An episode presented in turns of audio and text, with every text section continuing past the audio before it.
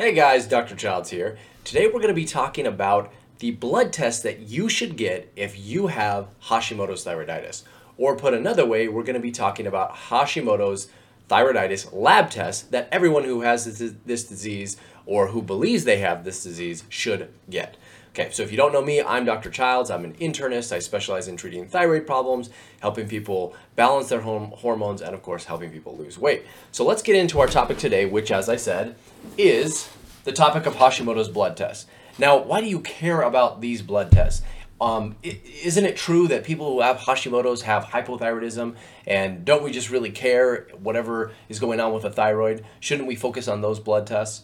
And the answer to that is true, and we're going to get to those. But what you need to understand if you have Hashimoto's is that Hashimoto's is a completely separate entity, and it should be considered to be distinct from that of hypothyroidism. So those people who have hypothyroidism and those people who have Hashimoto's both have thyroid problems. That much is true. But the cause and what is the underlying mechanism which impacts the thyroid in a negative way is different, or I should say it can be different in both cases. And so it requires a different approach. And I should also point out that most doctors, when they think about thyroid disease and they think about Hashimoto's, they don't really care about diagnosing Hashimoto's. They really only care about diagnosing low thyroid function or high thyroid function. They don't really care what's causing it. So these lab tests give you more information. They allow you to diagnose or at least understand what is happening in your body so that you can target your treatment. That's why these things matter. All right, so let's talk about it. I have, let's see, about 9 things here. And these are tests that I think everybody should get who has Hashimoto's. In fact, by the way, I just get these on every patient in general. All of these I'm getting pretty much on every patient. Now, that is because I pretty much see exclusively people who have low thyroid function or thyroid-related issues. But I still believe if you have regular hypothyroidism, you should get these lab tests. So let's start with number one. Number one lab test, blood test that you need is called anti-TPO, or which stands for, by the way, anti-thyroid peroxidase antibody. So that's what that TPO means. So it stands for thyroid peroxidase. Well, that's what the PO means. And then sometimes you'll see it abbreviated AB, which stands for antibody. That's just a way to abbreviate that distinction there. And so what this is really testing for in your blood is whether or not your immune system is creating antibodies to a special enzyme found inside of the thyroid gland. So really, if you have elevated antibodies in your blood, that is an abnormal sign automatically right off the bat. Your body should not be producing antibodies to its own target tissues. So if you have these elevated antibodies, that is a problem, you know, right off the bat, okay? Now, I should also lump this together with the other one, number two, which is thyroglobulin antibodies. So thyroglobulin is different from thyroid peroxidase, but these are both elements and enzymes and proteins found inside of the thyroid gland. Okay, now what's interesting about this is that your thyroid gland should remain protected from the rest of your body. So your immune system really shouldn't come into contact with either TPO or thyroglobulin unless something weird is going on. And so that's why right off the bat, both of these things are very abnormal. You should not see antibodies to your own thyroid gland tissue, proteins or enzymes otherwise, at all ever in your body. So the fact that these are elevated in any sense, and the degree of elevation is not really important here. We're talking about just elevation in general. The degree, any elevation of either of these is an abnormal sign right off the bat and may indicate that you have Hashimoto's thyroiditis or just regular autoimmune thyroiditis, or just indicate that your body's attacking your thyroid gland. Let's just distill it down to that. That's probably the easiest way to think about it. So antibodies bad, they should not be elevated at all. And these are the two most important things that you should check for the diagnosis of Hashimoto's thyroiditis. Now, there are other antibodies. You don't need to worry about those because those are more specific to Graves. But for Hashimoto's, you need to know these two things. And you have to get these tested. Okay, so number one and number two are both antibodies. Now, let's not get into the specifics of what these proteins and enzymes do, because I don't think it's really important for you to understand right now. Just realize they should never be elevated, and that's very abnormal if they are. Number three and number four, both are important tests, but they test for something different. And so remember in the very beginning when we started this conversation, I said that people who have Hashimoto's are a little bit separate or distinct from those people who have regular run-of-the-mill hypothyroidism. And part of the reason for this is that these individuals who have Hashimoto's have an immune dysfunction component to their thyroid problem, okay? So let me back up and just explain that. I said before that if these antibodies are elevated, that means your own body is attacking your thyroid gland, right? And that is mediated by your immune system.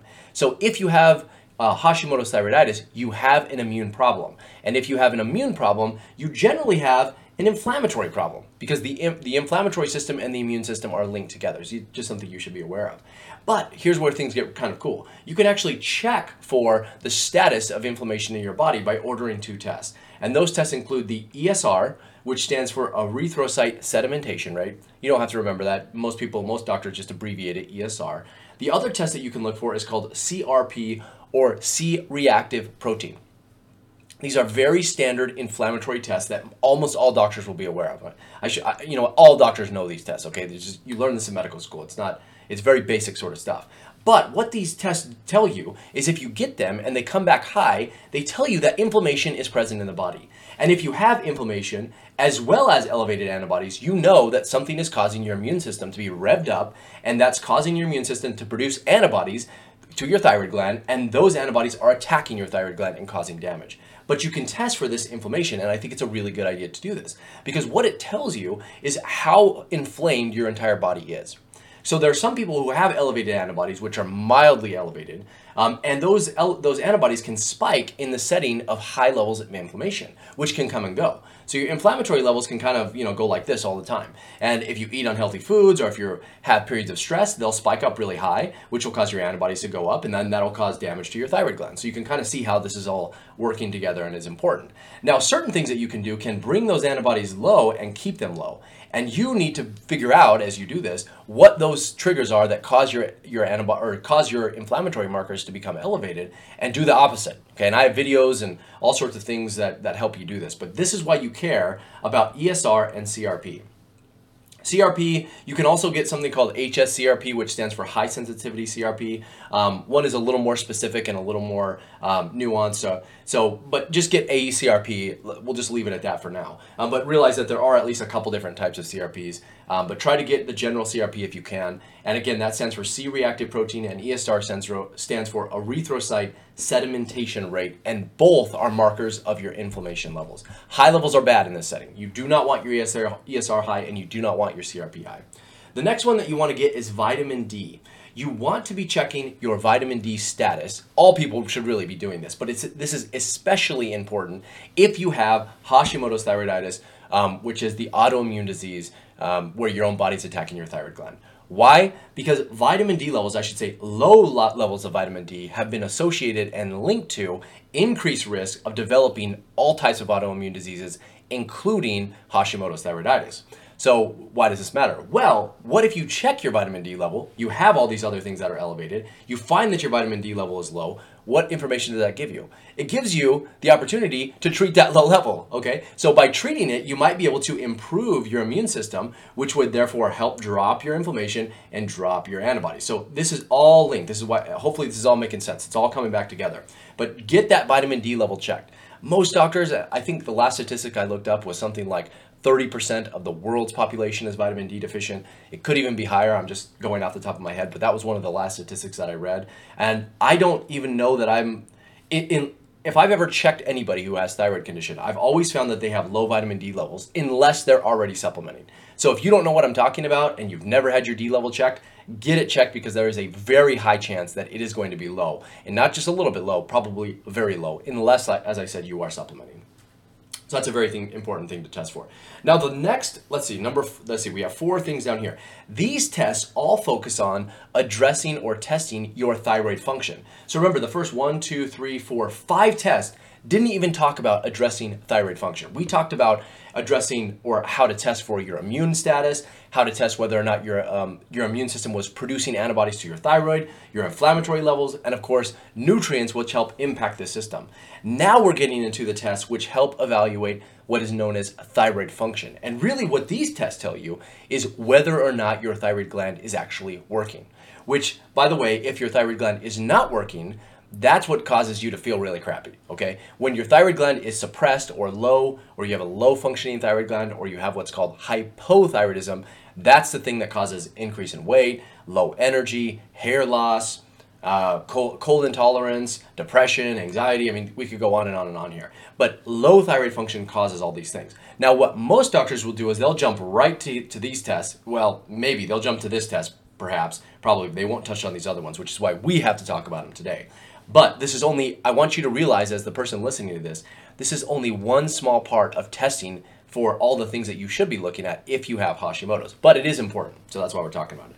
The first test is TSH. Now, most doctors and most patients are aware of the TSH.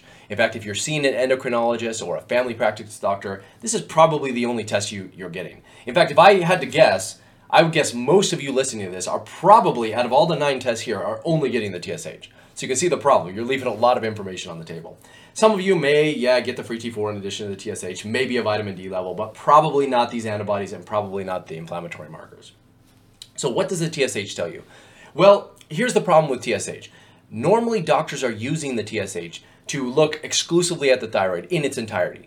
Now, that's a problem for a lot of reasons. I'm not going to talk specifically about that, but what I want you to know today is that it's possible for you to have a normal TSH but still have low thyroid function in the setting of autoimmune thyroiditis or Hashimoto's, okay? So what this means is that the TSH does not track well as a marker of thyroid function because of all the other things that we talked about here. So these inflammatory markers decrease thyroid function. You can have some permanent damage done to your thyroid gland as a result of the elevation of these antibodies. And even in the presence of all this, the TSH can still remain somewhat normal, okay? So what ends up happening to a lot of patients who have Hashimoto's, especially if they're only getting tested for the TSH, they'll look at the TSH and their doctor will say, hey, everything is normal, everything's normal. I know that you have fatigue and I know you've been gaining weight and I know all these things are happening to you, but your TSH is normal, therefore you are normal.